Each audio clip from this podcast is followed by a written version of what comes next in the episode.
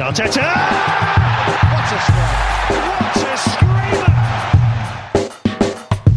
What a fantastic goal! Arsenal back in it! Here's Lippard, lines it up, finds the net. Arsenal in front. Arsenal finally found a way to sign a centre back without destroying him. Don't bring him to the club at all. This is the Arsenal Vision Post Match Podcast. My name is Elliot Smith, and you can block me on Twitter at Yankee Gunner, and we have a signing. Do, do, do, do, do, do, do. That's right. It's a signing. It's a player. He plays in a position we need. He's considered to be very talented, and he will play for Arsenal in twenty twenty-one. That's right. We're loaning him out. He's not coming. He's not coming at all. And that means we can't destroy him. We can't ruin him. It's a wonderful thing. He doesn't have to play next to Mustafi. We're going to talk about that. We're going to talk about the fact that Ivan Gazidis was right. You heard it here first on the Arsenal Vision Post-Match Podcast. It's Tim's idea. It's Clive's idea. It's Paul's idea. Ivan Gazidis was right. We can compete with the likes of Bayern Munich. We proved it in Los Angeles. We'll talk about that. We will talk about we care, do you? Because we do care. Do you? Because we care. Do you? We. Anyway. Uh, Paul's on Twitter at Pause My Pants. Hello, Pause. Woohoo. Clive's on Twitter at ClivePAFC. Hello, Clive. Hello, hello. And the man, the myth, the legend, Tim is on Twitter at Stilberto. Hello, Tim. Hello there. Hello there, indeed. Loved your article about uh, We Care, Do You, about the, the fan statement. I thought it was excellent. It's on Ars Blog. You should read it if you haven't. I have an article about Laurent Koscielny out on The Athletic. I am uh, now uh, part of the ninety-eight percent of people on the planet that work for The Athletic. So I am I'm very proud for that honor. Um, in case you missed it, posted a photo journal, video journal on Patreon uh, of the trip to L A, and Scott is out in L A as well. We'll do some more with that, but uh, if you want to check that out, you can. But let's get started. All right. Tim, we have mm. signed a player. I think, look, yeah. we just did an awesome podcast with Alex from Tifo Football, who you recommended to us, which I really appreciate, and he went into Saliba in some depth. We've also heard about Saliba from other guests on the pod. Rather than us diving into him as a player, because I think it's been done, I'm more curious to get your sense on the decision to spend a decent wedge on a mm. future talent who cannot come into the club and help us right now. Uh, I'm glad you're not going to ask me about him as a player because I hadn't heard of him until like three weeks ago. So, um, yeah, I do, just as a as a real sidetrack to that, I, I agree. I did this uh, podcast about Argentinian football um, last weekend, we, you know, which is absolutely fine. They were like, yeah, we're going to talk about Copa America. Great, watched all their games. Going to talk about the Women's World Cup. Great, watched all their games. And then while we were on air, they were like, oh, and we're going to talk about the under twenty World Cup as well. And I was like... Okay. I was like, when was that? I, I'm guessing you came like, across about as knowledgeable about that as I do on anything on this podcast. So welcome to my world, my friend. So, so yeah, uh, anyway, I'd heard of one of the players and I, I let's say I lent into that. Um, on, on Saliba in terms of like, um, you know, buying a player and loan, loaning them back. So yes, we do need a centre-back. Um, that doesn't mean that we don't need Saliba or what we think he's going to be. I think you can separate out, oh my God, we need a good centre-back and this guy is going to be a really good centre-back, we think, in another two years, so let's get him now. Um, frankly, short-termism is what we've been doing in the transfer market for the last two and a half years, and look where that's got us. So basically, I, I'm nowhere. Quite Sorry, was I supposed to chime in with nowhere? Okay, got it. No, that was that was a rhetorical question. Okay. Basically, Arsenal's um, transfer policy has to change in the long term, and that has to be a long-term thing. So yes, we do need a centre-back, but if there's an eighteen-year-old centre-back we think is going to be really, really good, then yeah, we should absolutely go for him. We we need to get back into doing that, into picking up these. And I know thirty million's quite a lot, but picking up these kind of before they were famous types. And this is the thing when you sign that type of player, you either have to loan them back or you have to um, understand that they're not going to be ready straight away. Like like Martinelli, you know, there there is no way that he is going to, you know, tear it up against Newcastle on on August the eleventh. That's just not going to happen. Um, but what you want is in a couple of years for him to be very good and a couple of years for Saliba to be very good. And we, we need to start doing that again because we stopped doing it and we need to start thinking long term again. And and like I said, I think that's also just the price you pay for picking up the players before they're out of your reach. You have to take a bit of pain, whether that's whether you loan that pain back to Saint Etienne or whoever, or can, whether can we you loan just it to Spurs? Just it. The pain, not the player, just the pain. But that, I mean, I'm I'm sure that could have been an option.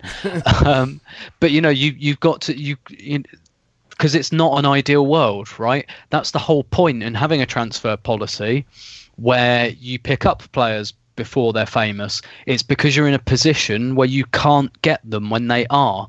So you, you don't exist in the ideal world. Arsenal are very far away from the ideal world at the moment. We were never really in it, but now we're a lot further away. And so you've got to do that. You've got to take some pain, whether that's developing players, getting less than ideal deals.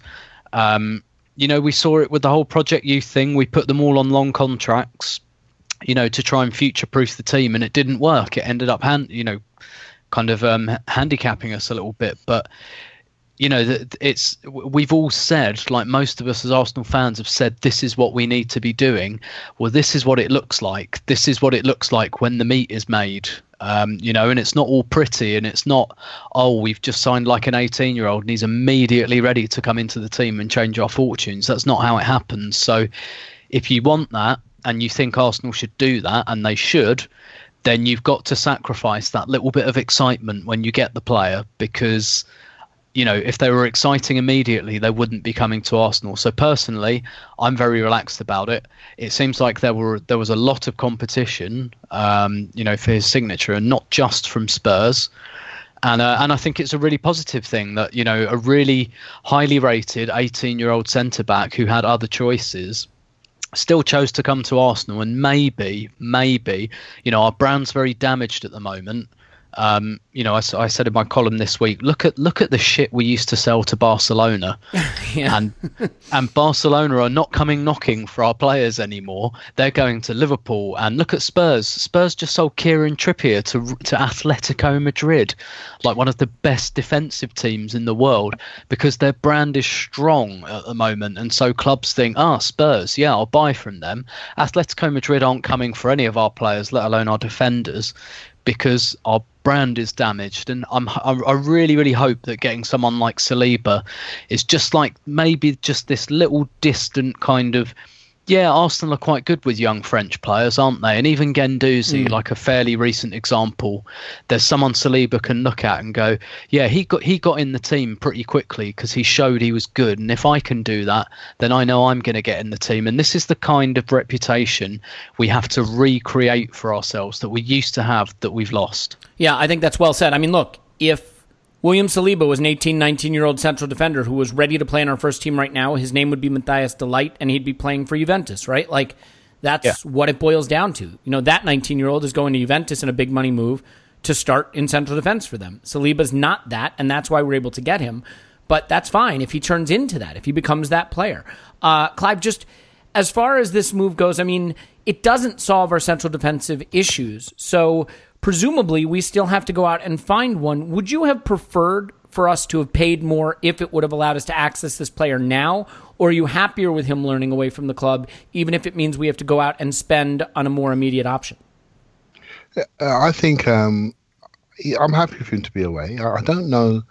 I've watched all the videos and I can see there's a there's a massive talent there. And but then just think about it positionally. He's a right centre half.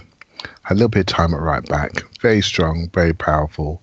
Drives out of his spot. Can drive out from defence. Regain, retain. Keeps the ball. Moves it. Wins his duels. Potential is high. Got natural composure. Physically wonderful. Okay. Needs more experience. Needs to play. Needs to make mistakes that don't kill him. Coming to the Premiership at eighteen, you make a mistake, mate, and the Premiership, uh, half a billion people see it immediately. Don't worry, play at Saint Etienne, do those mistakes for them. I, I get it, I really do. So what do we do? I've said for a little while now, I really think we need to be looking at a centre-half to come into our team. But yet, for me, it has to be a left centre-half. So we should be buying a first-team defender that plays on the left-hand side. I mean, if it was me, it'd be a left-footed defender. And I think because Sokratis is becoming slightly older, he can play right and left. Um, I'd like to see Rob Holding move to the right-hand side and and be one of those. I know he can also play right and left. Koscielny, we know, is in departure lounge. He plays left centre-half for us. And Mustafi just runs about at the back line, and we're not sure what he actually is. So I think Comic we relief. need to be buying... We need to. I, I really do think we need to be buying a first eleven left side centre half. I do think Koscielny will go, and that's a player that plays with Sokratis now, but also with an eye to the future. As when we develop those right centre halves, we have three or four very good players that we can then put into our defensive unit, which allows us to play a three when we need to. Um, especially we've got a left foot centre half in there because Monreal, for me, that job is done. And also allows us to play a, a back four and rotate, and still allows these younger centre-halves to develop without the glare of having to play every single minute of every single game. So I'm hoping that is the plan. So if you buy a centre-half, it's got to be a left centre-half. It's got to be a left-footed centre-half, in my opinion, that can play dry, but also play in the back two and, and the back three. If we do that, now that's smart planning, because the future right centre-half we've already bought. So in, two, in, a, in a year and a half's time, eighteen months' time, we can have a completely constructed new back four, which is more youthful, dynamic, much better in duels, physically more able to defend, offers some security, which just by pure presence. But that left centre half, I don't know who it's going to be, and um, it'd be interesting to see if the club think the same way. And because that other signing, I think they seem to be freezing on it, and hence why the Koscielny situation has, has developed. I think they wanted to defer it and, and basically mix and match what we've already got. If we do that, we're going to get exactly the same things we got last year, because they, they're all showing frailties. So that's what I'm hoping for. A left side centre-half with a left foot is really comfortable there that we can use for a future first eleven partner for either Saliba or Holding as we go forward. Yeah, well, I mean, the question is, will that happen? Will we find that in the club or out of the club? And Paul, I mean, is it possible? You know, sometimes we think of things so linearly, right? Like we, we get very focused on a way of viewing things, and sometimes you just have to change the prism. And with Koscielny maybe now leaving, and with Bielik being told he's not in the plans and wanting out, and with Saliba being loaned back, I mean, bit by bit, is it possible that the club's perspective is central defense can't be your weakness if you don't have any central defenders? Um, do you think that we've maybe misjudged this here, that that's really the plan? No, I mean, all kidding aside right now, everybody thinks we need a central defender, but if you're the club, you're in a bit of a tricky situation, because if Koscielny does stay, I mean, that's a big if right now, and we can address that maybe a little bit, but if he does stay, you have Chambers back at the club, presumably to play some role in central defense. Holding looks like he's pretty close to being back and ready to play. Koscielny, Sokratis, and Mustafi. So that's five central defenders who will all, you know, expect to get some playing time. Uh, not to mention, maybe you throw a kid in there in the League Cup, and maybe Nacho Monreal can play there a little bit. So is it the reality that while we may not have any of the quality we want in central defense, any of the reliability, that the sheer number of central defenders that are at the club makes it tricky to just bring another one in if you can't move any of those others? Yeah, we're so poor at selling. Um, at the, I mean, it's it's unfathomable. I mean, five is a decent, right? I mean, five central yeah. defenders who all would expect to get some first-team action. If you bring in another and you have six and you can't move any of the other guys, what do you do? Yeah, I mean, we haven't sold anybody. We ha- we must be looking to move El Neni on, as just an example, and yet he's, he seems very comfy right at the moment. Um, and we have players, young players lining up to to uh, take his spot. Um, you know, the the weird thing is probably the most saleable guy in our team, um, who's not a superstar, is Chambers. And uh, he might be getting pulled back into the mix with our inability to find... I mean, there aren't even good rumors about centre-backs at the moment. Um, so it, it is that's the most puzzling position we have. We have we have at least good rumors or uh, a strong thread of, of uh, behavior on each of the other positions uh, in the team where we're crying out for help. Um, so it's going to be interesting how they pull it. May, maybe they're going to look for uh, n- not Johnny Evans, but a Johnny Evans type solid signing for centre back um, as the window progresses, because they don't seem to have that exciting move going on, and there probably isn't much budget left for a big exciting centre back move. Maybe we're just going to try and live with a very average centre back pairing and try, try and do it through strengthening the full-back options, the midfield, and an exciting attack, which would make for a very exciting mm. season. And I guess we yeah. weren't that far off. You could argue we weren't that far off last mm. year, given a very average midfield, very underperforming attack in many ways, that uh, and going about half a season without uh, full-backs who could give us width on both sides. So it wouldn't take a lot to make us a lot better without improving the centre-backs. Sorry to say that to anybody. Maybe we just, we're going to make it up in volume at the centre-back position. I don't know. It's scary. Mm. It's the age-old expression, isn't it, Paul? If it's broke, don't fix it. Um, yeah. Exactly. So, Tim, how uh, how do you like a four a.m. kickoff, buddy? You like that? Um Um, I don't know. I don't think I've ever experienced one. Uh, so I, I so, didn't experience one so, last so don't night. Go, don't go to you first about the Bayern game then. um, if I tell you I've seen a GIF of the Eddie Nketiah goal and nothing would, else, would, would you be telling the truth? Would, would that would, would that make my analysis any less worthwhile? Tim likes his sleep. You know what? Did did you watch any of the Rapids game? Nope, no, no, no. All right, Clive. No, I didn't. I didn't even watch a GIF of that. No dedication. I'm going to come back to you, Tim. I have stuff that I think you can answer about. Actually, you know what? I'll, I'll stay with you for one second since I already had you up in the lineup here, um, and then we'll we'll go to Clive for the uh, more erudite and astute analysis of the game, and then we'll go to Paul for comic relief. So, Tim, um, the Everton rumors are persisting a little bit, and there were some rumors that we'd sent people over there for a medical, uh, not the club. We're not buying the club. I want to reiterate, it's the player from Brazil. Again, I don't know if any of these sources are reliable, but the rumors aren't going away. Do you just still want to pour cold water on that, or are you starting to be swayed into the idea that it, that it could be on the cards? Um, I, I don't really know. There's, there's nothing, you're right, like it's persistent, but there's, there's nothing I've seen that's super reliable. There's nothing I've seen from any of the journalists I trust in Brazil. And some of the information, like, we haven't made a bid, but we've sent loads of doctors out to Brazil, even though we're in America, to do a medical before we bid for the player. Like, what the f- Like what? That, that's would, would you put anything past us, Tim?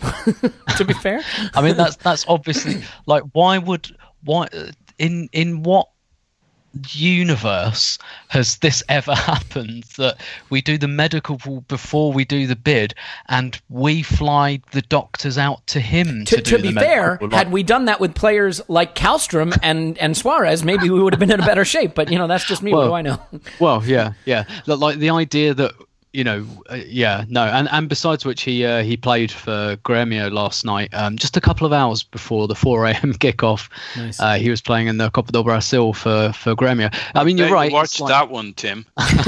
Son I, of a bitch. I, I did not. No. Oh, okay. Um, but. Um, yeah, with with with Everton, like I really want it to be true because uh, he's exactly the sort of player we need. Um, and you know, let's not mince words. I'd get a lot of work out of it when we sign Brazilian players.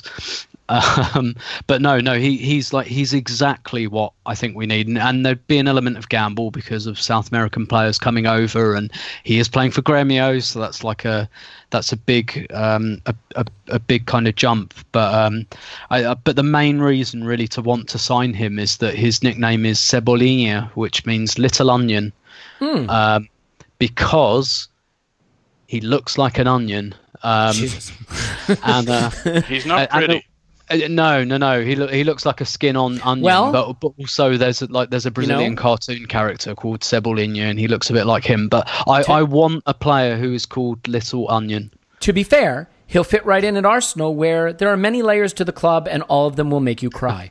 um, all right, Clive, let's try this again. How did you like the four a.m. kickoff, buddy? Yeah, I, I yes. did awaken. Woo-hoo! I did wake up. And, um, the first thing I saw was some tweets from Andrew, sort of live tweeting the game. So I replied to oh, him. Wait. And when you do you follow Yankee Gunner on Twitter? He had some live tweets of the game. Uh, no, no, I didn't see you that, actually. I just, I just saw that one. You've got me muted. I just saw that. Really? no, no, no. I just saw. I, I replied. Of course, if you reply to Andrew, you get about four million replies, don't you? Right. So, um, so yeah, it, I was up watching the game, tweeting the game, and um, yeah, it's quite enjoyable. It was really enjoyable. I thought we um were quite um quite sharp and bright in the first half, four two three one shape. I must admit, I walked away with a couple of a couple of great themes, right? But I, I thought we were sharp. I thought we looked competitive, which I thought we would do. Given the fact that our season starts a week sooner than theirs, we were just slightly ahead. It's interesting the substitution strategies of both teams were slightly different based on the schedule they actually have to have. So Arsenal used their youth to start the first game and brought on the experience for the last twenty. In this game, they used their experienced players to start the game and then brought on their youth for the last twenty. And I think it was the youth players that really uh, gave us the energy to sort of take the game away from Bayern. Um, I thought the way they used their halftime substitutions caused some of our players problems, who were tired after halftime. When you go in when you're not fit pre-season, you come out after halftime, you can't feel your legs. And suddenly, for four Maitland-Niles, they bring on Kings- Kingsley Coman, and you got somebody who's like a bullet out of a gun running at you, completely fresh. And um, of course, people have now concluded that Maitland-Niles is a rubbish player without looking at the whole, the wider context. So, um, So I thought the game was good and I thought we were bright. What, what did I walk away with? I, t- I tell you what I walked away with, and I'm going to say something you're going to like, Elliot. Oh, well, that'll make a nice change. Uh, yeah, thank you. I walked away with um, Aubameyang. Oh, he is, he's so good. He he is some player. He's on fire for the second game of the season, isn't he? Some player, but more importantly, what a professional. He has come back absolutely razor sharp. There are some people you worry about their age. I don't worry about his age. I worry about keeping him. I really think he's that good, and I'm starting to think, as we head towards a four two three one permanently, potentially, we don't know, but that's the that's the rumours. I'm I, I'm not sure, right? So that he should be the one uh, starting up front with Lacazette on the bench. Come on, say it, Clive. It's on the tip of your tongue. Just get there. Well, you know, football football is uh. You know, it's a very simple game. We've all in uh, a lot of it's based on, you know, how you feel. I don't feel right watching him run up and down chasing fullbacks. I don't like it. That is not the best use of resources with that amount of talent. I just think he's a, you know, I think he's a special player, a special athlete. He's in the prime of his career, and we best not mess it up.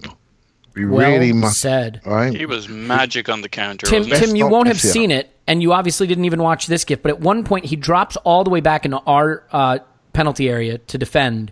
The ball comes to him, and he carries it all the way to the edge of their penalty area at light speed, running literally past every Bayern player who could not keep within a yard of him as they all tried to race back. Ball at his feet, right up the center of the pitch, lays it off beautifully to Ozil, who of course took an extra touch and then narrowed the angle and couldn't get the shot in. But I mean, that moment, he it's one of those moments where a player pops off, you know, the, the pitch or the screen, depending on where you're watching, and you say, that player's better than all the other players. And he looked like that it, all night long. He looked like that. Mm-hmm. He looked like a game you have at school. And there's one exactly, kid that's yep. a bit bigger and stronger than everybody else. But you know what? Who it did wasn't he sit on his ass? He sat someone on his yeah. ass. Uh, was it Alaba? He broke Alaba's ankles with just a simple change of pace. Yeah, it, it wasn't the fact that he was, you know, he's, you know, his his speed compared to what it used to be a few years ago, he's not quite as dramatic. But what I am, or I like even more, is his application. Is how he's applying himself. He gets moved left and right and centre, and he just applies himself. He, considering when we got him, we were told he had a bad attitude and he was a cancer in the dressing room and all the rest of it. What I see is a top professional, someone that looks after himself in the summer, unbelievably fit, unbelievably quick, great team player. And he should score one, two goals every game. And he, he missed a side footer, which he should have scored. And that's the only issue I have with him. He could actually score ten more goals in the season. He's an average finisher, easily. And it obscures what is otherwise a transcendent player for some people who only see the misses. Yeah, exactly. So he was one thing I walked away. If you don't mind, one last thing. Yeah, no, please go. And, you know, I saw some pre-season pictures of, of Joe Willock. And I thought, you know what, I'm going to go, you know, he just looked physically amazing. Um, this is the great thing about youth players. They can surprise you every now and again. We saw in the Europa League final what he did. We can try to brush it off due because of the game state. We've seen some bright moments in the F A Cup, et cetera. But last night, I think we saw a player that will be in the first team, first sixteen, every single week. I think he has grown significantly physically. And again, his desire to apply himself is huge. He's played the ten. He's played in a, he's played in part of the double pivot. I do feel that we need two players to replace Ramsey. We need somebody that can play deeper and somebody that can play higher, potentially between Joe Willock and the loan signing in Dani Ceballos, to allow a bit more time for Smith Rowe to develop, a bit more time for Reiss Nelson to develop. I think we could find our, our Ramsey solution, because this kid is just looking at everybody and saying, I'm coming for your shirts. He really is, and I'm loving what I'm seeing. Mm. And I think he could be the breakout player of the season. Yeah, I mean, a lot of focus on Nketiah, who had a great cameo, but I thought Willock from start to finish was the young player who caught the eye the most. Obviously, he got the most playing time in that respect, but he was excellent. I mean, Paul, I I think I'm at the point with the Aubameyang and Lacazette thing. And, and look, it is early, early preseason. And the only thing, the right thing, the best thing to do with early, early preseason is draw Uh, concrete judgments that you adhere to for the duration right of the you. season. Yep. Um, it was a bad night for Lacazette. Just was. It was an off night. He he didn't look up to it, and, and that can happen at this stage. But I'm nothing if not dedicated to confirmation bias. And for me, we look better with wide players. We look better with the back four. I don't know that there are a lot of teams that play with two up front, and I don't think Aubameyang, I, I got to agree with Clive, it just doesn't feel right watching him chase back on the wing. All those shuttle runs, all the bursting he does, I'd rather have him doing it in the final third, in the opposition half, than having to come all the way back. Um, do you think that, as good as Lacazette is, and he's a wonderful player, and I, I am not slighting him, but that Aubameyang just is a level above, and that maybe this season, in addition to switching to a back four, we should be looking for more opportunities to play Aubameyang as the lone striker? Yeah, but I, I, I see where you're going, but I'm not going to take the bait on this one, because what I really liked on this was Aubameyang from the right. We saw him a lot from the left, especially kind of mm-hmm. early to mid-season. Uh, and he's a magic player on the counter. And, uh, you know, Clive says he doesn't want to see the resource used in that sense. But, man, the guy can travel up and down the pitch. And we saw a couple of times uh, in, in the in the league last year, Uh, and in key ga- games, Aubameyang putting himself on the line, chasing back to the corners, and giving us that, whether it's from centre forward or from the sides. And he's just magic on the counter. And Ozil looked really up for this game. Uh, he had two great opportunities on the counter to put it away. Didn't quite take them, but at least he was in the box, right in the box, taking shots. And he was shot shy last year. He was so really was involved. Lo- he was very active. Yep, mm-hmm. He was, and almost maybe because Obama or because Lacazette wasn't having a good game, he was kind of dropping into that more functional role of setting up the other guys and springboarding them. And Mkhitaryan was pretty average. He was terrible. Uh, yeah. Hit, mm-hmm. yeah, very hit. And, well, he wasn't totally terrible. He was hit and miss. For mo- no, no, he was hit and miss for most of the game, but then he did a few things that reminded you what he could be when he was good. I mean, he put that he floated that ball over to Aubameyang to to uh, hit, basically hit on the volley, I think it was, and he did, had a few other neat moves, but mostly, yeah, he was rusty to terrible. But that could be a very interesting foursome if they hit their stride, or with Iwobi instead of Mkhitaryan. The four two three one with those guys playing those roles um, is pretty enticing. And then mm. you, you see the switch to the youths in the second half, late in the second half, and you think in the Europa League, you might actually just want to play those four young lads up front. Uh, uh, Tyrese and Nketiah work really well as a two, with Saka and maybe Reiss Nelson or Martinelli on the other side, rather than what we would, the cautious approach, which is play mostly Uh, experienced forwards and one, maybe two of those. Th- those are, are three or four guys now who can really find each other, and I think we saw the same in the first half. I th- think the other thing you can't dismiss from this game was the Bayern angle, because when you go through the team and see the number of either Bundesliga or Germany connections in the team for everybody, you know, you had Leno, Mustafi, Sokratis, uh, Ozil, Aubameyang, et cetera, et cetera, et cetera. Yeah, all through the team, and uh, Reiss Nelson, but but certainly in the senior players, established players, you know, the, the, the, there was maybe a reason they were quite that switched on for that game. That was a that was way more than just a chance to play Bayern or a preseason game or any other narrative. Uh, there's a lot of people with maybe a chip on their shoulder that they got shunned, overlooked, or at least that the world of Germany uh, and beyond will have the spotlight on them to see how their shitty Arsenal careers are going, mm. and they wanted to put on a performance. You know, they did not want to look like uh, chopped liver in that first half, and uh, the young guys came on and bailed everybody out with the win in the in the second half. So that I think there's more. It, there was much more to us beating them two one than, say, if we'd pulled off the same trick against a Real yeah. or a P S G or somebody. I think that might have been a big game. Yeah, I mean, look, I, I think it was it was great to see. The other thing that we should be careful of, and this is why I think saying Aubameyang looked great on the right is a conclusion we can just adhere to, is that you are playing a big club in Bayern, not as big as Arsenal, but a big club, and uh, they're playing a high line, and they're pressing more, and they want to have more possession, and there was a lot of space to run into. I mean, at one point, it was a simple straight long ball over the top where Aubameyang wasn't even marked, and he just ran into acres of space in the right half space and, and was in.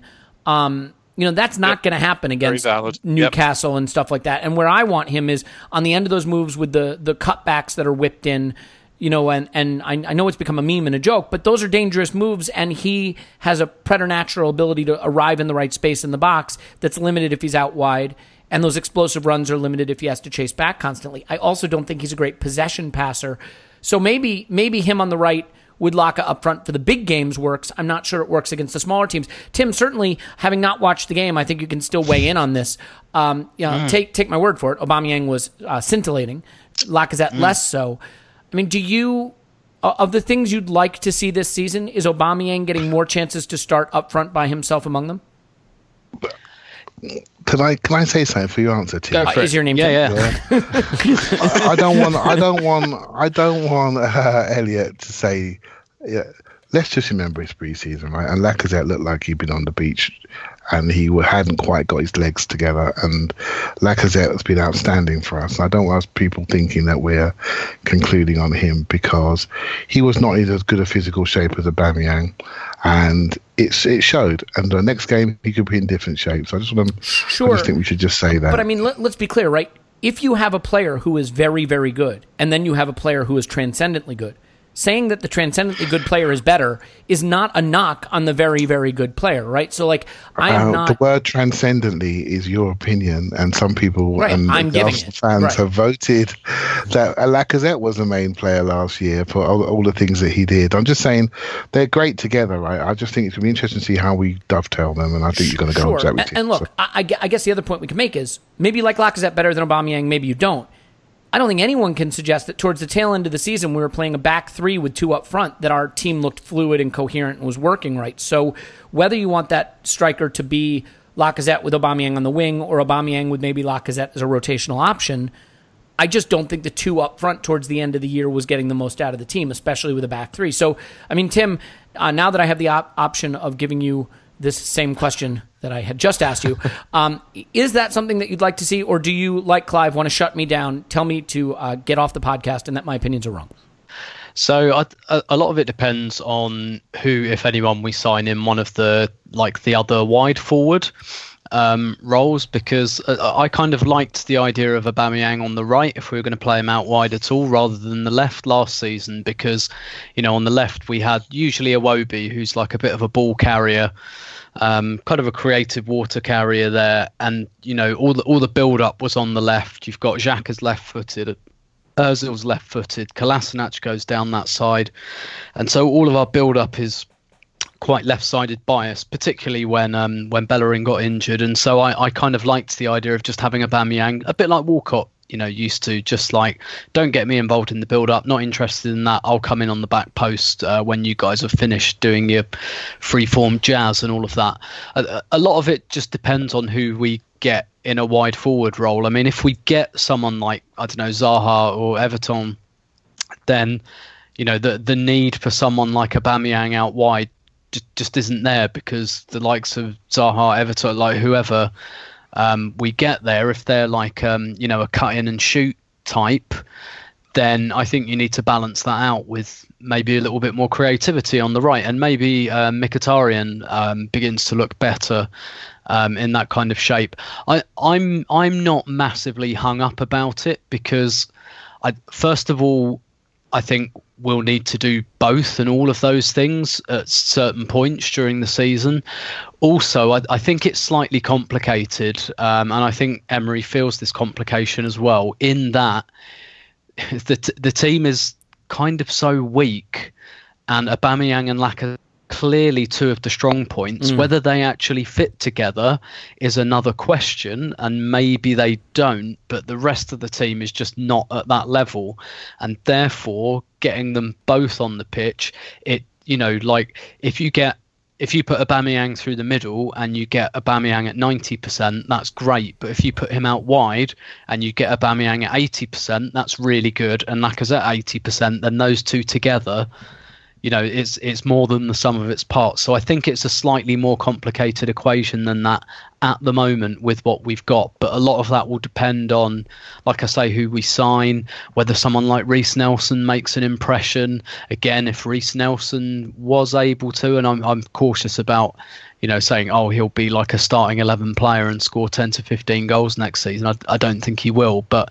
he's that kind of type, almost not quite a Theo type, but, you know, more of a, you, you get wide forwards that are like um, creative players, and you get wide players that are scorers. And if we get a scorer, then yes, I, I think I'd prefer to see Aubameyang um, mm. down the middle.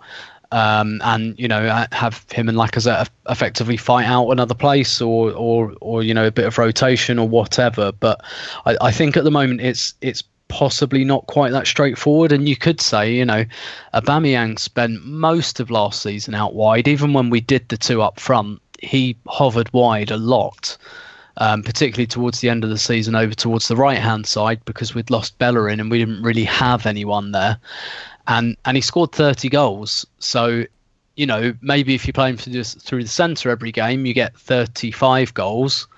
But thirty goals from largely out wide is is quite good. So, um, yeah, it's it's there's quite a lot going on here. Um, and I think a lot of it will just depend on who and what we have um, at Newcastle away. Yeah, that's well said, comprehensively handled. And Clive, I am going to come back to you. We can settle our differences. Um, I, I think I'm cool. I am seething. No, I'm kidding. Uh, incandescent with rage, as they say. Uh, so look, I, I think the uh, the other thing that, and by the way, one last word about the Aubameyang-Lacazette thing. I mean, they moved around the pitch quite a bit. There was some fluidity to their positioning. I think off the ball, sometimes they actually both split, and Ozil sort of slotted in between them. Um, what was interesting for me about the Ozil role is he was kind of aping some of the Ramsey runs. Often he was making the deepest run and arriving in the box on the end of moves, which is really interesting um, because there was sort of a question last season of who was going to do that if not Ramsey, and Ozil was doing that uh, on many occasions throughout the night. We've touched on Willock, who I thought was excellent. I want to quickly ask you about Willock and then Nketiah. So first about Willock. I, I thought Xhaka was fine in this game. I think Xhaka is a perfectly fine player, but I would love to see more mobility and athleticism and strength in the midfield. Um, you know, with between Willock and Guendouzi and Torreira, you have guys that can get up and down the pitch, who have a little bit better um, ability to carry the ball, maybe just a little bit more versatile in general. So, I mean, I was really, really impressed with Willock. Could you see him and Guendouzi and Torreira playing more of a role in a midfield three and more partnerships together, and Xhaka being made a little bit more peripheral, or is that wish casting on my part?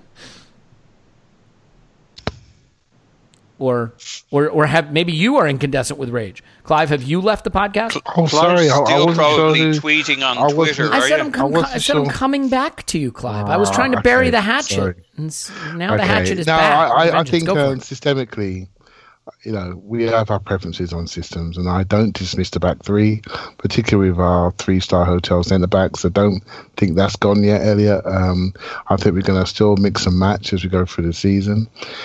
I, I, I would like to see a, a, a midfield three with three forwards, uh, similar style to what Liverpool do, for example. I, I quite like that. And But do you, do you expect that Xhaka to be ever-present in that? Or, I mean, is there a possibility that, that Emery now has options?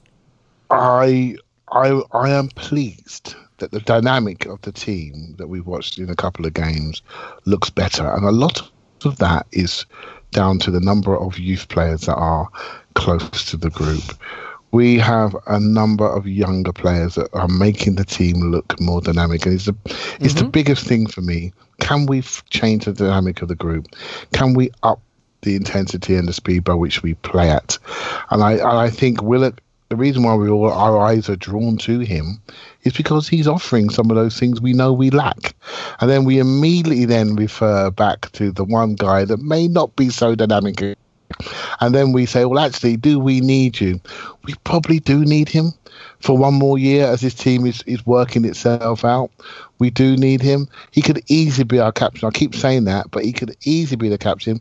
And that's become even more relevant based on what's happened in the last week or so. So, yes, and I thought he showed. I think he played ninety minutes last night, didn't he? Mm-hmm. He he showed, well, you know what? I'm here. I'm here to play. And I'm, I want to lead this team. I think...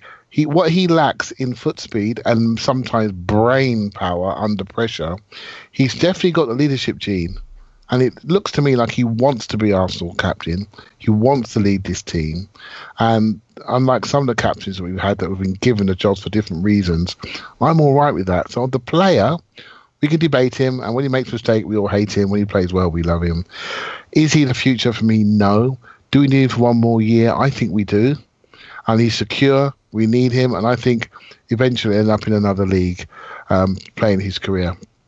But he offers a lot of leadership in that central area of the pitch where we do have a number of young players still. And I just think we need him to hold their hands for a little bit longer. But the, the problem is, although Ozil was excellent off the ball last night, mimicking the some of the things that Ramsey does really well, running down sides, not just waiting for the ball to come to feet and passing square. He was very proactive off the ball, which emptied out the space and gave us targets to pass to. And guess what? Our midfielders looked better when they got running targets ahead of them, and we had at least two to three running targets at all points. And and Ozil looks great with those shapes to run into. So someone's had a word with him and say, be more proactive. Once you got Ozil running, then people like Xhaka who need targets, they look better because the runners are there. When he starts to freeze, when the pictures are gone, he gets dispossessed, and we all know what happens when people go behind him. He grabs, he fouls, he gets sent off, he gets booked, he gives penalties. And that's where he's, his game is not quite complete.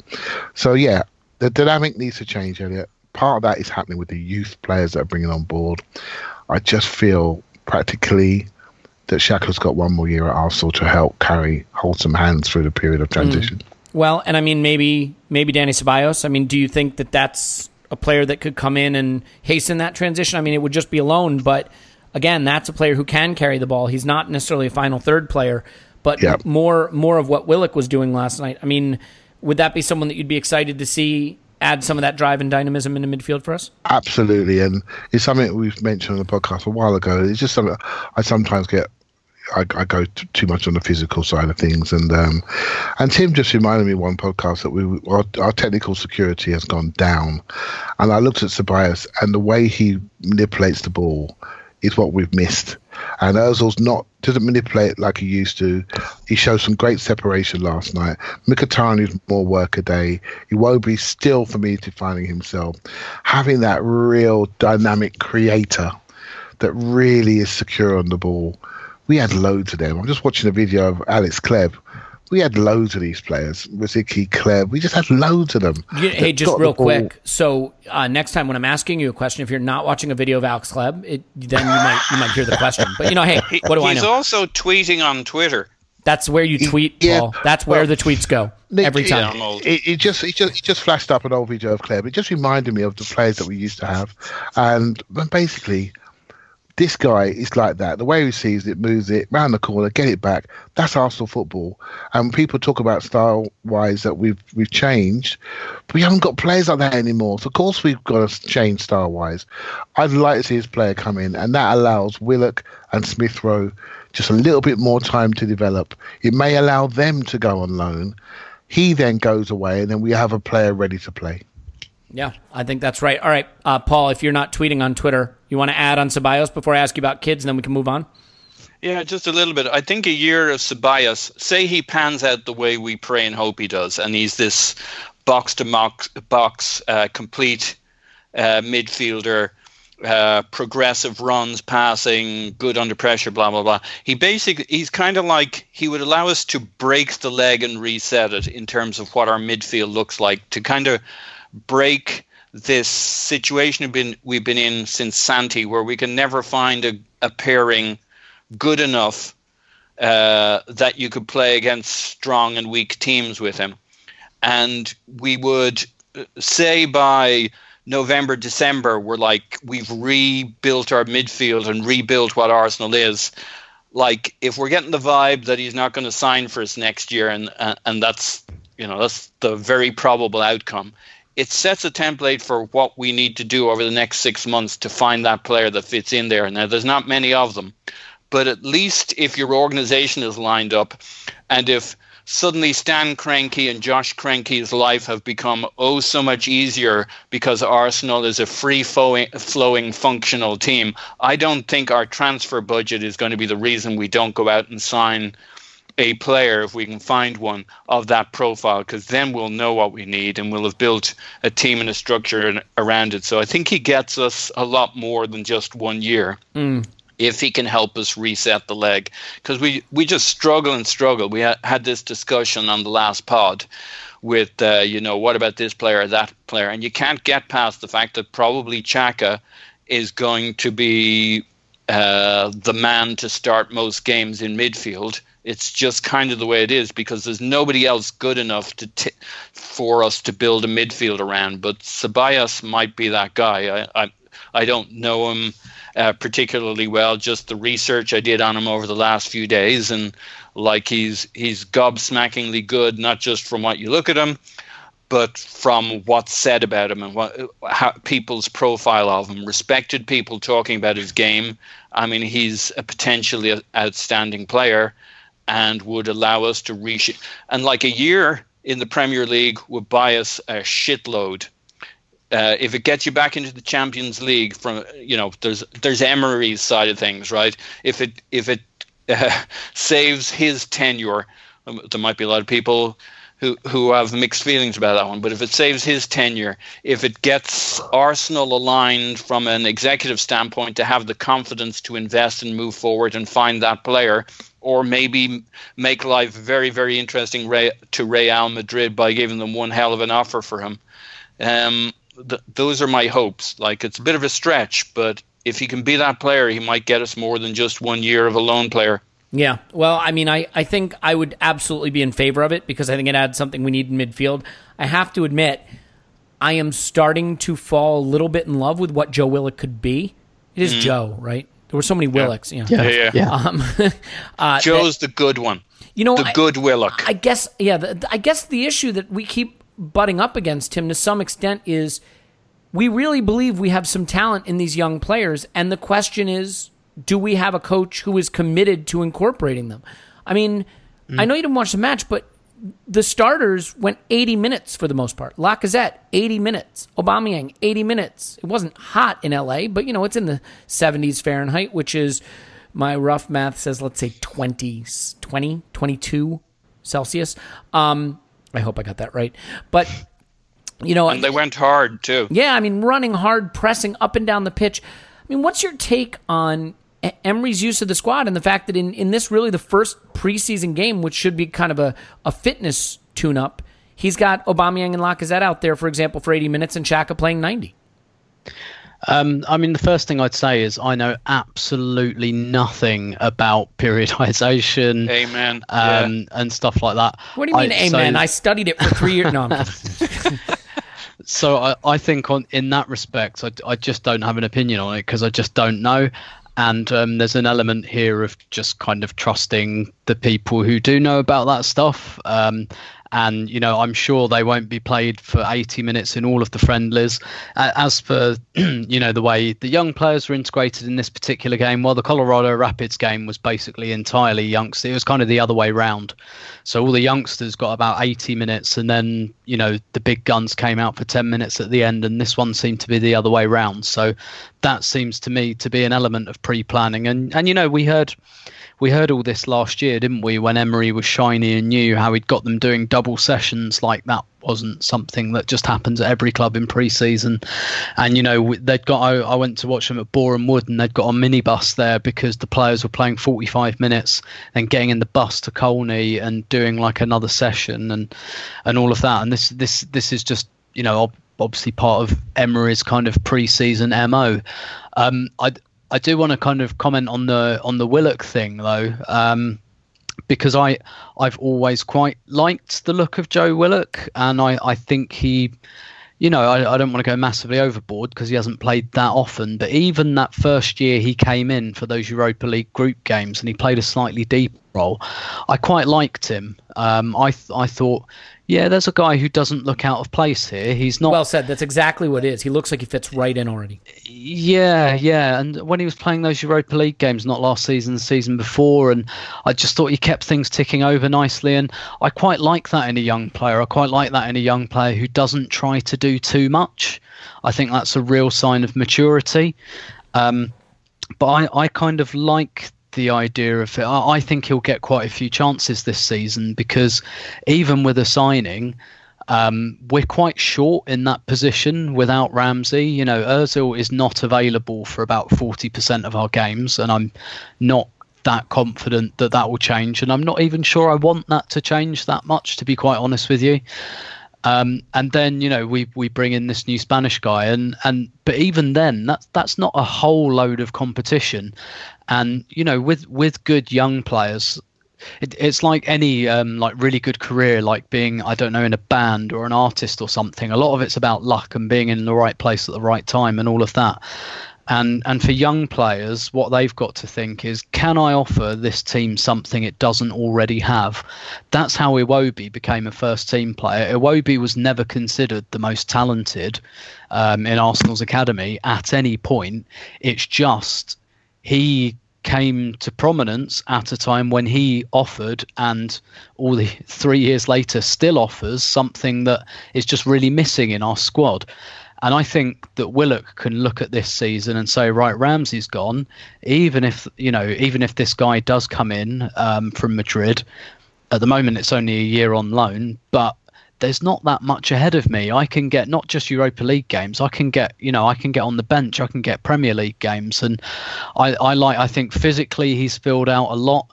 Um, I think he's got a really, really nice touch um, and a, a really decent awareness about him on the ball as well. He's kind of, he doesn't look rushed, but he doesn't look Maitland-Niles not rushed, if that if that makes yeah. sense. yeah. Um, and, and, and Tim, can I just add in, because you didn't see it, he that was the thing I was looking for in the Bayern game. He absolutely looked like he belonged on the pitch. And for ten minutes, Burton did at the end too, but I guess that was a, a different yeah. end of the game. But Willock really looked like he belonged. And um, uh, Anam from Arsenal Column did like a little interesting thread on this. He pulled up some quotes from Emery last season where he was talking about the midfielders, and he was saying, uh, you know, like El, El Neni is a four and he's kind of an eight, and Xhaka is a four and he's kind of an eight, and Guendouzi is a four and he's kind of an eight, and he's got all these four eights. And then he was saying like, and, you know, Ramsey's an eight who's a bit of a ten. And and that was it.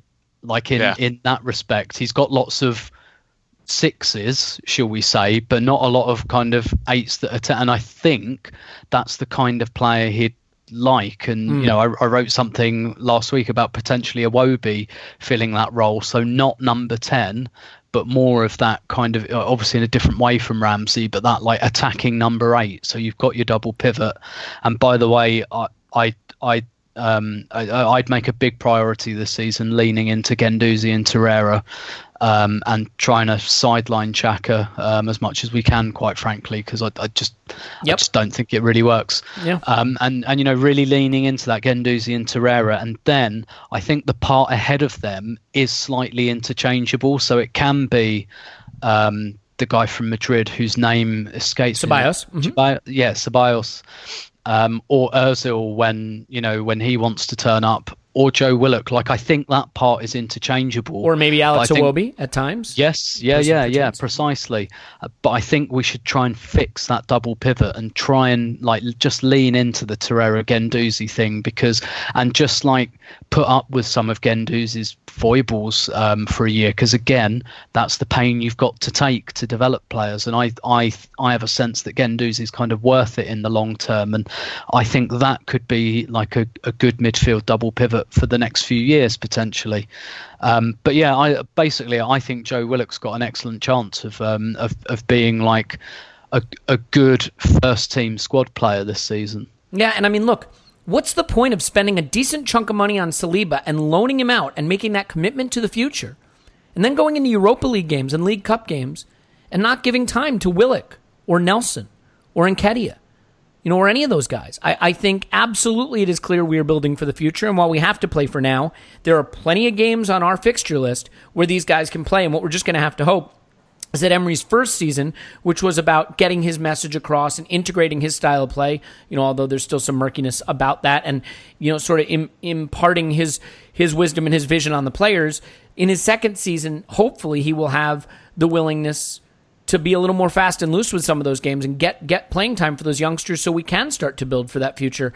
And Clive, as we move off this game, I just want to sort of touch on on a couple of quick hits. One is just the the star turn for Nketiah at the end of the game. You know, you were a big commenter about what we lost in Danny Welbeck last season.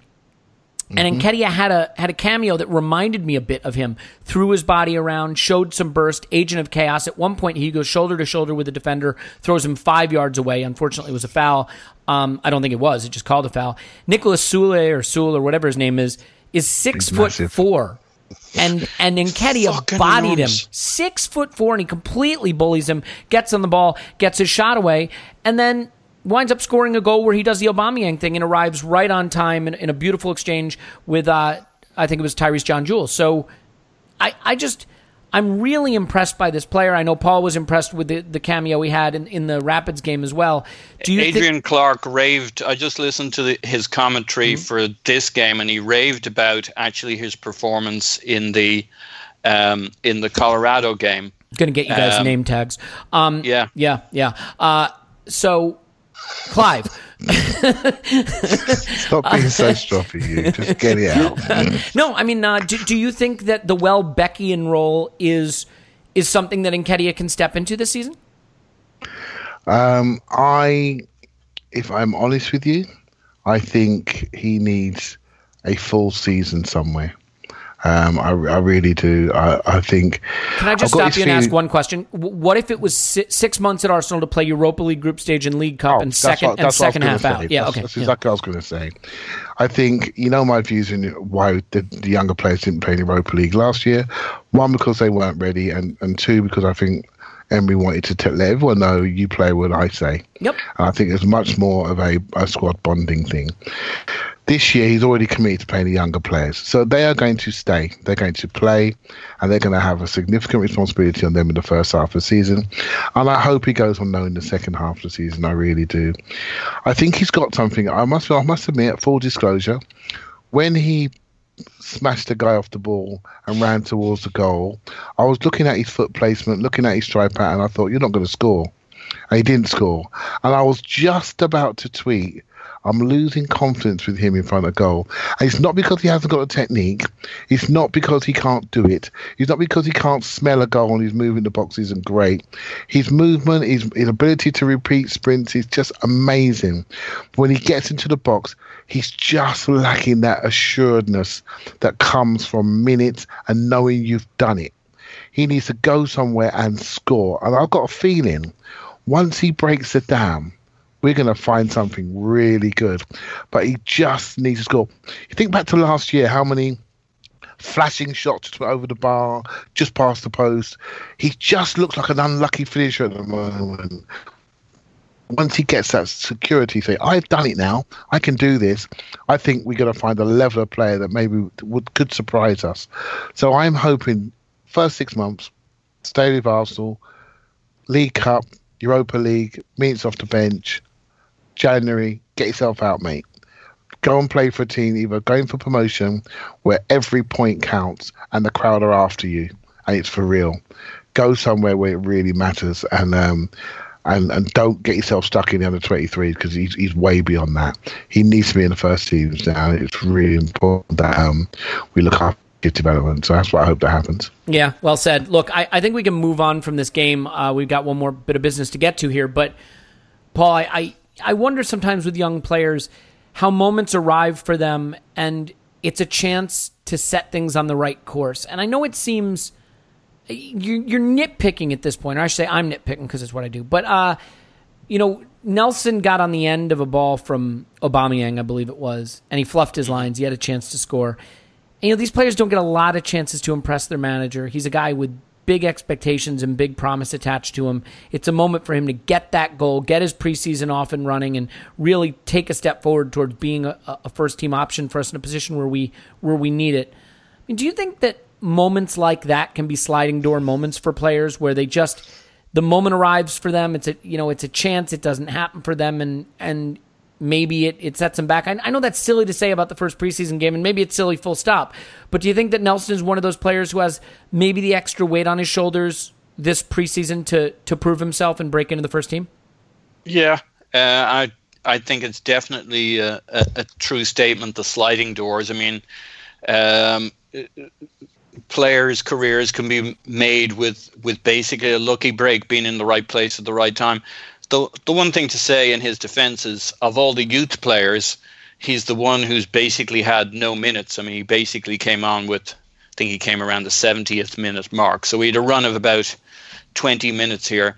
And he was okay. He was not the most eye-catching of them all, but he didn't see a lot of service. And on, uh, I agree with you, it looked like he was set up to score there, but if you look at what Kimmich did on the goal, uh, I mean, he, it was brilliant defending. He totally spread himself to block it.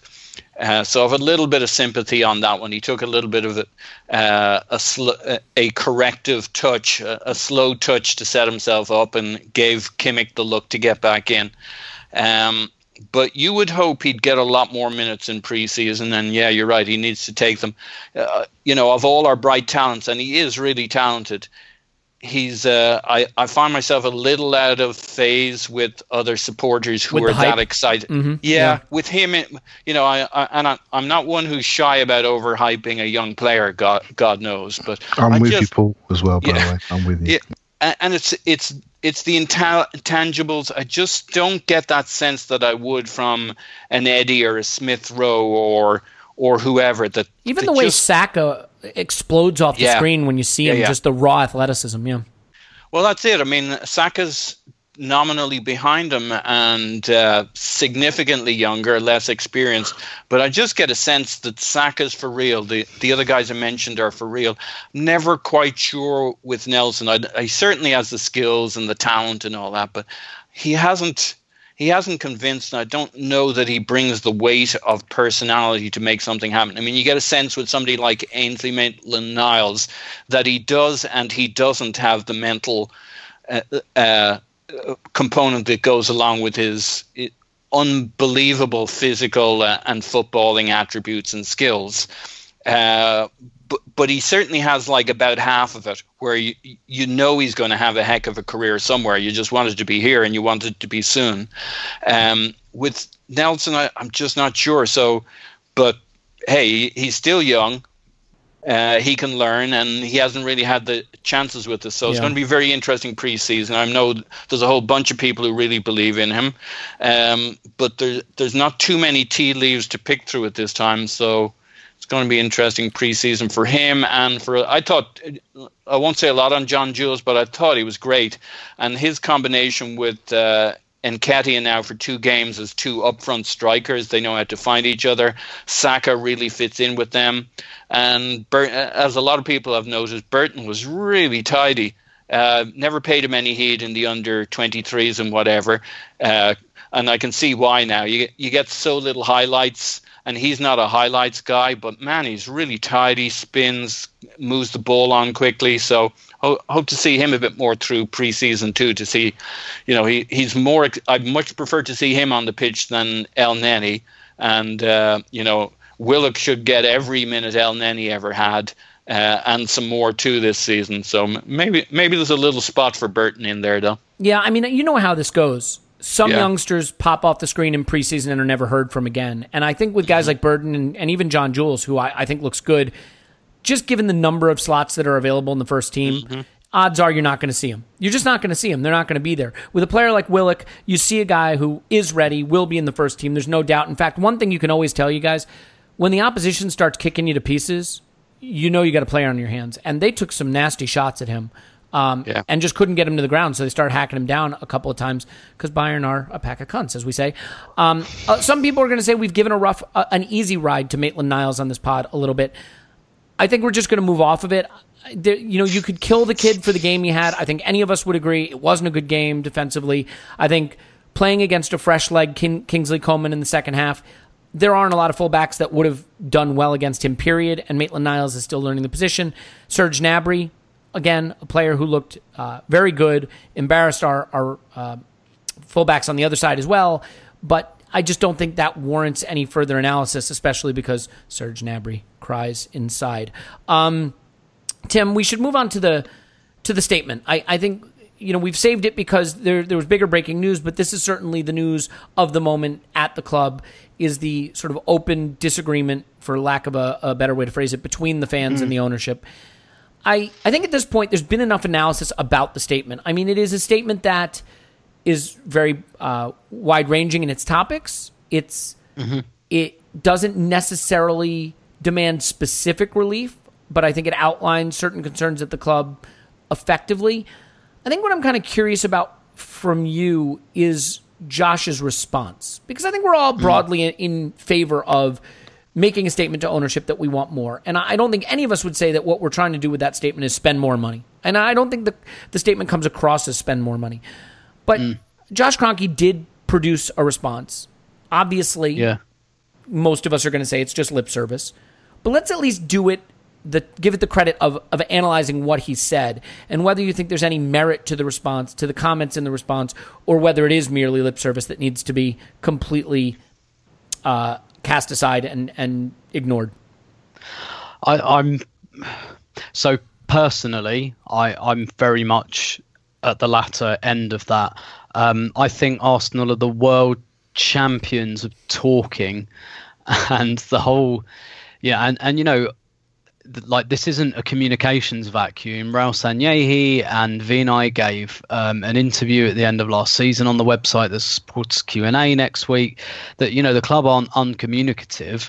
The, the thing is nobody believes them um, because they can't communicate the truth, which is, yes, Arsenal is an investment vehicle. That is all it is to the people that own it. And there's, there's you know, there's only so many times we can hear words. You know, are you familiar with that English expression? Like, don't piss on my back and tell me it's raining. That's kind of... I would say it's fairly self-explanatory. I can I can understand but it from context. It's, it's, well, yeah, yeah. It's it's. I, I just I, I, I don't know if that exists in America, but um, it's going it's, to it's, now. It's, I tell you that much. yeah, yeah. It's it's one of my favorite English idioms, and it, and uh, it's really there's, an, there's actually an American equivalent which is, don't piss in the mouth and then kick me in the balls and tell him, tell me I'm having a good time. That doesn't okay, exist, Tim. That's... Don't don't fall for that one.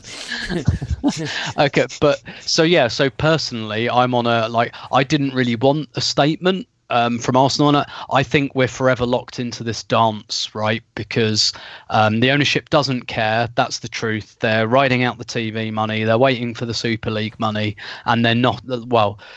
They're not ambitious on a sporting level at all, not even one percent. They do not care about that, not not at all. It's not important. Where do you think to, we feel the effects and, of that the most, though? If it's and, not in terms of financially, where do you think we're feeling the impact of that?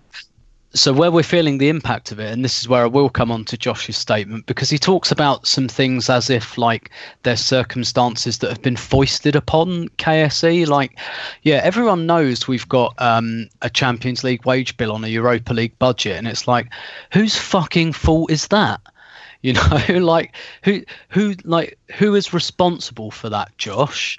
That's you and your dad, isn't it? And the reason you're responsible for it is, yes, you um, appoint this highly paid executive team to look after that stuff for you, but you keep getting it wrong. You keep making bad decisions about the people you give, or sorry, you you let um, people who are underperforming spend that money, um, which is not your money. Um, it's not K S E's money. It's our money. It's money fans generate.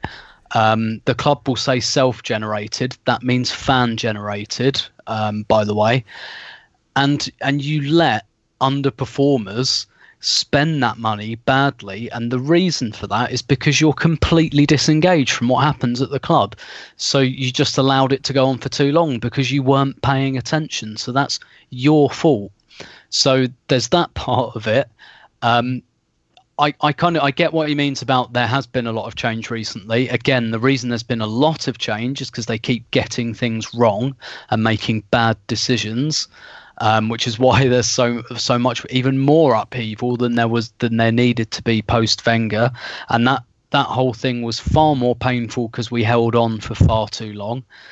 Um, but the but the thing that stuck out most to me was that the statement very very specifically refers to the Super League, um, and Josh didn't reference that.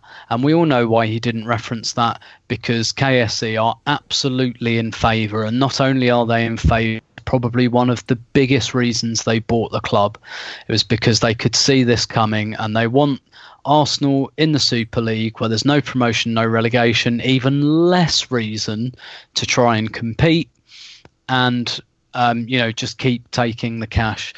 And the fact that he didn't reference that was very, very telling. Now, it didn't tell us anything we didn't already know. The the fan statement, the response to it, this, none of this is new. This is the dance that's been going on for years. This is the fans going, my God, tell us something that makes us hopeful. And then Arsenal say something and then we go, we don't believe you. And we're right not to believe them. And really, there's there's a sense... Um, I think personally of, of kind of getting real and going with the truth here, which is that as long as Arsenal are under K S C, this is how it is. We've got owners that are disengaged and just don't care. And as fans, probably a lot of us have got a decision to make about how we feel about that and how we interact with that on a long-term basis, whether, you know, we put up and shut up or whether we just go, do you know what, this isn't for me anymore. And obviously that's an incredibly complex, nuanced, painful decision to make. But to me, that's where it's all heading. Do you... So this is a tough question to ask, because while I agree with you that a European Super League is a terrible idea... and I hope it doesn't come to pass. And I tend to agree that it probably will come to pass and that the Cronkies are probably very much in favor of it.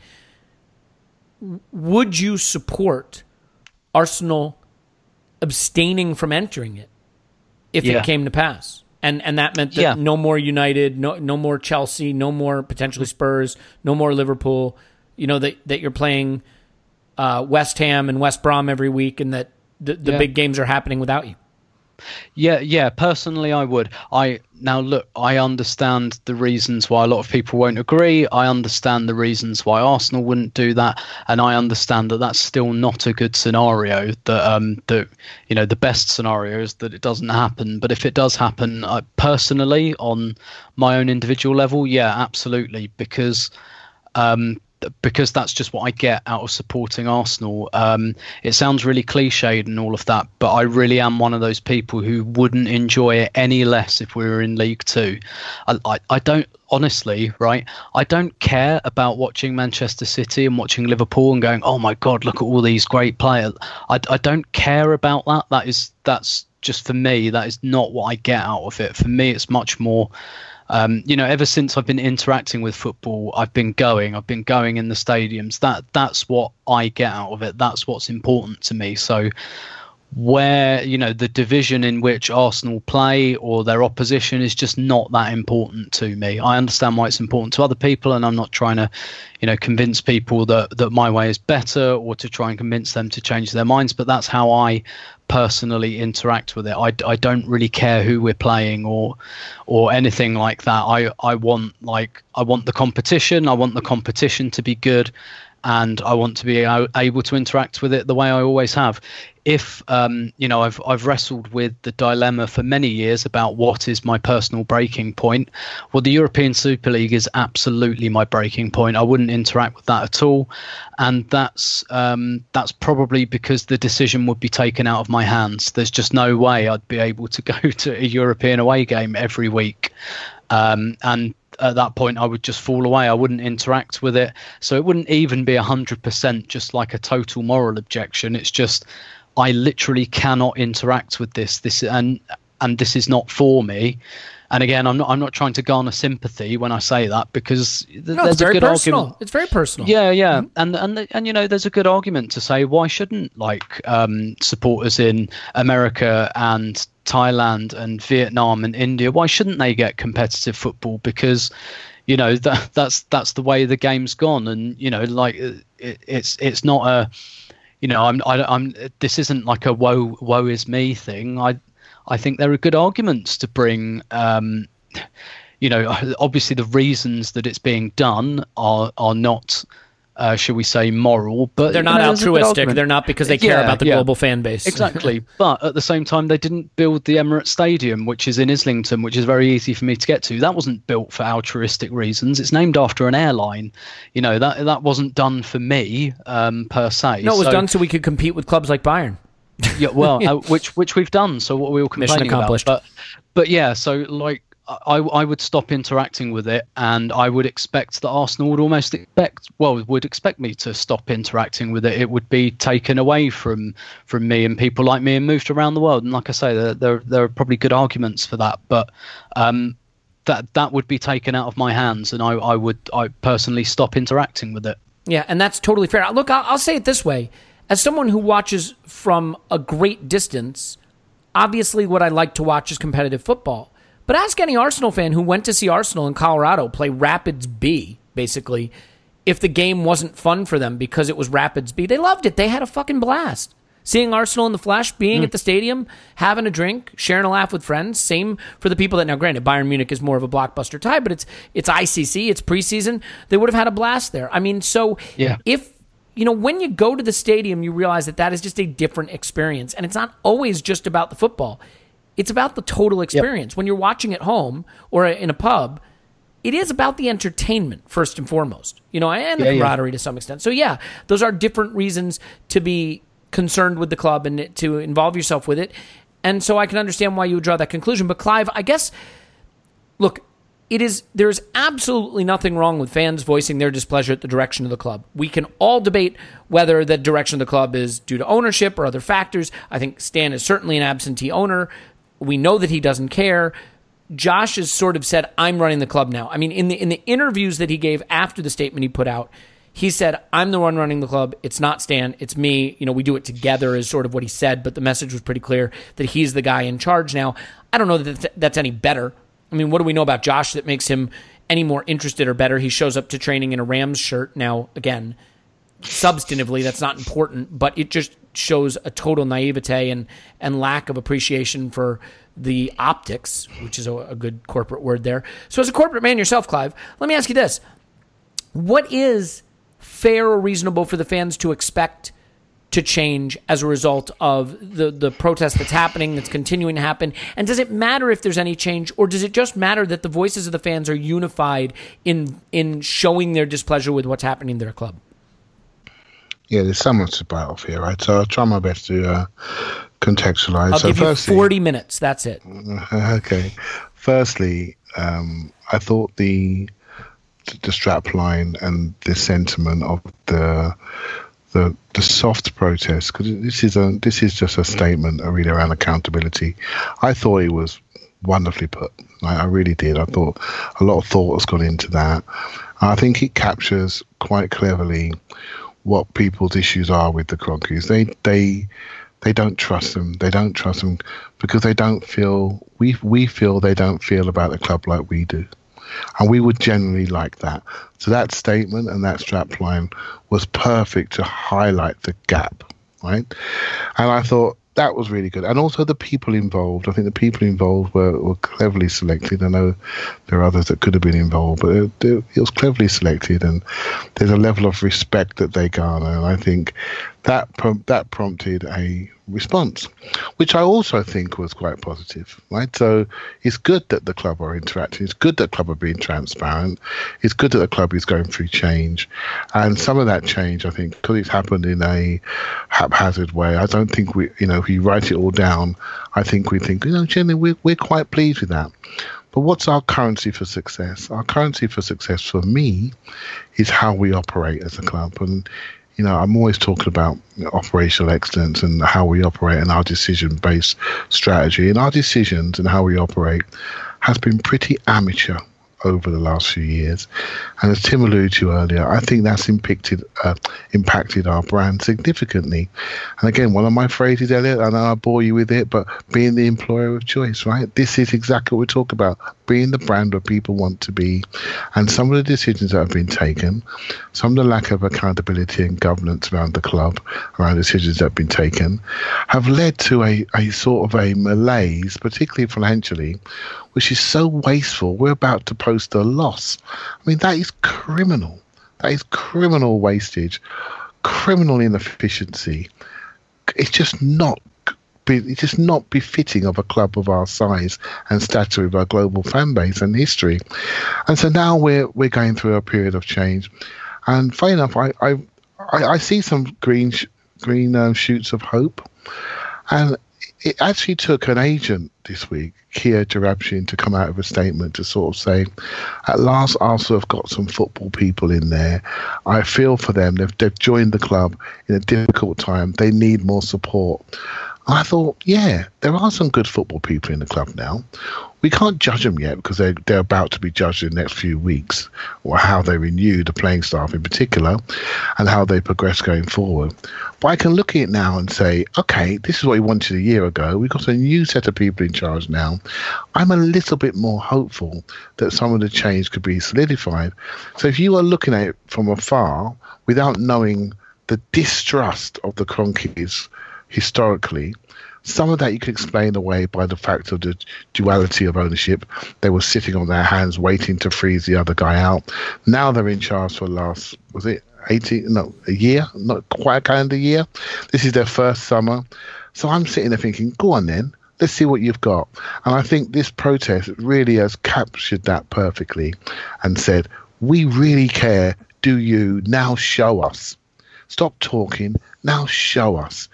Now, the the issue is now, what are the next steps? And what is what does success look like? What is that currency? And this is the danger where the danger comes in, that the currency for most football fans, come on, we're just football people. We want to see a good team. The currency is seeing good players on the pitch. And then it can be cheapened by the fact that we just want to see transfers. And I hope that's not the case, because I feel they've tried hard not to make that be the case. And I hope it's not diluted in that way. But I do like the fact there could be a little bit more, you know what, we're having a good look. Please, please care. Please think about the opportunity to show ambition. Don't just sit on your hands watching your investment increase. Do some things to expand the club, grow the club, grow the commercial revenues. Think about the infrastructure that we have. Think about growing that infrastructure on. Think about doing things within the ground. Think about changing parts of the ground. Think about things that people really care about, that show that you care. And it's not just buying a sixty-five million pounds Wilfred Zaha. And so I really like the sentiment. Of course, people are people, and they'll always criticise. My my view is, I don't care. I'm glad there are people that care, that want to do something like this. I'm the sort of guy that, I'll get a bad steak, I won't send it back. I'll try and eat it, right? That's just me, right? So I'm pretty cool about these things, right? Weirdly, so, I um, just sort of eat it and not complain, yeah. You know? Yeah, exactly. And, that's, and, I, and I'm that sort of guy, right? So, which which means I mustn't, I mustn't... Um, people who feel violently this way, and this is their priority and this is part of their football journey, I always try to support them through these things, because that's their that's their experience. Right? I have another experience, and I do other things, and I care about other things. And I, and much like what Tim just said, I don't expect you to follow my experience. And this podcast is part of that. Right. So, um, and so, yeah, I, I really like the sentiment. And I think the next steps now is going to be interesting. But I'm I'm a fan, right? So I believe that everything's going to be better. Every year, I think we're going to make eight signings. And when when when it comes to the end of the window, I'm severely disappointed. I'm smarter than that, but I still believe it. I still believe we're going to get four or five more signings coming. That's the way it goes. That is where I don't care. I don't want to change. I'm a fan, and I always think it's going to be better, right? So I'm hoping that the ownership realise, yeah, come on, guys, do your work. You are, if you are custodians, don't just say it. Think about opportunity. Think about growth. And um, let's see how the transfers go. Let's think about the short-term, long-term, medium-term projection. We still got rubbish to clear out. We still got legacy to clear out. And what happened with our captain recently, I think, say, something from the old regime that's hanging around. People's behaviours were set from previous years, and now they don't feel quite as um, quite the same. So we still got some pain to go through, but I'm I'm hopeful that the change is leading to a more positive operational model and hopefully to a better perception. Yeah, and you know what? I mean, you could say, what difference can this make? But I will say this. If it just refocuses the Cronkies, even for a minute, on Arsenal and say, you know what? These fans are really upset, and we have to stem the tide and do some P R work here. And if that means that they start focusing on the club and they realize, oh, shit, you know what? There's some really bad shit happening here that we need to get sorted out. We need to get some smarter people in there. We need to get the right people in there. Maybe that does make a difference because, yeah. you know, if there's one thing that you look at, there's been a lot of organiza- organizational chaos at Arsenal, and that's probably because the people who own it aren't focused on it and have let that happen. I, I thought Tim quite brilliantly in, in his article, Tim, you know, just talking about how Ivan Gazidis could probably call Kroenke up and be like, I'm doing a brilliant job. Yep, I'm doing great, boss. Just keep sending those bonus checks. And Kroenke would have no idea that he wasn't telling the truth. So, you know, I, I mean, I would say that overall, it is a good thing to have ownership focused on a club they own. And if this even just focuses them on Arsenal a little bit, then by and large, it's good. Personally, I have a job. Sort of, so to speak, a little bit. I have a child. I have another one on the way. I have a wife. I have responsibilities that I shirk almost constantly, but I have them. And so Arsenal is supposed to be that thing that is enjoyable, that I can dive into the nitty-gritty of tactics and players and the fixture list and the results, and I can get outraged about things. Um, I just almost only have so much bandwidth for that. And so it is hard sometimes for me to devote that bandwidth to ownership issues and protesting that. But you know what? I'm glad there are people that do. Um, and I support it, and I think, you know, the, this is a reminder of why Arsenal at some level is a local club, because it's people in the community protecting what's in their community, and I, I fully respect that. And I think that it can sometimes be viewed as a tension between local fans and global fans, but ultimately every fan is benefited by ownership being forced to pay more attention to the club we all love. So I think it's great. Uh, Paul, I'll give you a final say on this. Are you... you know, by and large, supportive of this action, a believer that it will help? And if so, you know, what are some ways that you think this can produce a positive outcome? Yeah. Um, look, I thought the petition was very good. I think these things are very hard, right? Just sit down and try and craft what you think a protest is that people can get behind that doesn't do more harm than good. It's very hard. Um, so I thought a, so, a soft protest, if you want to call it that, Um, was the right idea, and it flexes our muscles a little bit. Um, I think it will have done some good with the Crankies, not a lot, but as mu- as much w- as was able to do. You can we could have done more and had a more defensive reaction. Um, so, like you said, I think it may have woken them up if they were worried about other spinning plates. They came back to check how this was spinning. They're not going to do a huge amount for us, but it might be enough that they make sure they see that when a decision at the end of this window comes, will we push the boat out a little bit to get this player and get this, this season back on track? We've got to be enough of a headache. Being no headache to the Crankies is not doing us any favor. Um, being being militant and tearing the club apart. And it, I think even with this soft protest, you could start to see divisions. People said it's great to see everybody united. I don't know about your timelines, but it wasn't that united. It doesn't take much for the fans to start turning on each other too. So it's a very difficult balance. I think we got as much out of it as we could. I think it'll have a little bit of a positive impact, maybe not a huge amount. I think the cranky, on the one hand, I kind of think, well, what did we expect Josh to really say? On the other hand, as Tim points out, what he did say, say is still pretty telling. I mean, the goalposts are where they are for the crankies. They're, they're not going to move them. But they they could want to reduce their headaches substantially with, with the Arsenal club, with management, with uh, the problems coming from the squad, uh, with the supporters by having a... It can't hurt them to have a successful operation that's doing well footballistically. And, you know, maybe they'll just put a little extra mustard on it. And it was good. I think it was good in large part for the fans. We got as much out of it as we could at this point. The hard part would be if we said, all right, well, that, that went well. Now let's go to phase two. That's where you'll find nobody actually agrees with anybody as to what we should do next. And that's because there's no easy answers. It's one thing to want the manager out. It's another thing to want the owner out.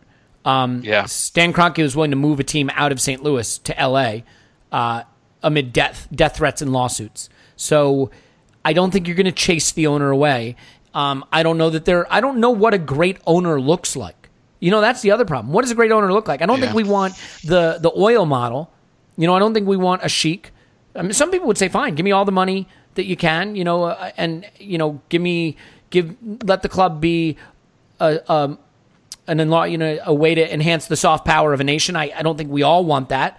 Um, you know, you could say F S G because they're doing a nice job with Liverpool right now. But I mean, yeah. in theory, and, and they are a good model for K S E and showing well, I was them up say, a little bit. They're in, very similar. In theory, you know, the question yeah. I, I wanted someone to ask Josh Kroenke because he he gave an audience to some people. I want someone to ask Josh, why do you think that your model fails where the Fenway Sports Group, which is another American ownership model that's similar in its self-sustaining principles and similar in its in its structure, is successful, and see what they would identify as that issue. But there's they one... did ask him, but but more vaguely. It was very clear they were talking about F S G, and he totally he did not like that and dodged it. Now they didn't mention the letters F S G, but it was clearly F S G. And he yeah, was they like, don't like each other, I, for the record. I, yeah, well, it, it didn't look good. Um, and he's like, we need to focus on ourselves. It was quite quite defensive. Well, and, and, and you know what's an interesting point too, guys? I look, we do a podcast twice a week about Arsenal. We all write for Arsenal, whether it's through Twitter or through blogs or through uh, the website The Athletic that you may have heard of. But like... but but the fact is we engage with this so much that we know the rot has set in. I know it may sound silly, but this statement, this petition, this protest... Maybe the first time the Kroenkes were even made aware that anyone was that upset. I know yeah. it sounds silly, but when you're not paying attention, it's easy for these things to slip by the wayside. You may think, eh, you know, we're on a little slump, we're in the Europa League, but hey, we got to the Europa League final, we were close to top four, I bet the fans are fine. Maybe this is a wake-up call. Maybe that's me being a Pollyanna, but it certainly can't hurt. I don't think we need to go any further. We're ninety minutes in on a preseason game, a transfer for a player we're not even going to get, and a petition for a, an owner we're all stuck with. Uh, is everybody fine leaving it there? yeah. yeah. Leave it on a cheerful point. Yeah, knock it on the head. leave it. Leave them wanting more or less or never listening again. Tim's on Twitter at Stoberto. Thanks, Tim. My pleasure as always. Clive's on Twitter at ClivePAFC. Thanks, Clive. Thank you very much. Paul's on Twitter at Pause in My Pants. Thanks, Pause. Woo-hoo. We'll do uh, our Patreon transfer roundup next week. We'll obviously do some stuff on the Fiorentina game. We'll continue to uh, try to do things that are enjoyable, provided that the club give us things that are uh, capable of being enjoyed. That is all we can commit to. My name's Elliot Smith. You can block me on Twitter, Yankee Gunner. Give us a five-star review. Write nasty things about Scott. Scott Willis went to the game, got to ask Unai Emery a question, and spoke so fast in delivering the question that Unai Emery couldn't understand him. But it was a good question. He asked about Maitland-Niles. Uh, you, you can look at that video. We posted it on Patreon. I'm not going to post it widely because, you know, Scott, Scott, Scott's a great guy and we love him. We don't embarrass him, even though we just did. All right. You know what? We're going to take a little break here. We're going to we're going to wrap up the pod. We'll come back to you next week with more. We hope you uh, are enjoying the preseason and the fact that we have a new player. All good things, everybody. We'll end it on a positive note. And we'll talk to you after Arsenal ten, Fiorentina nil.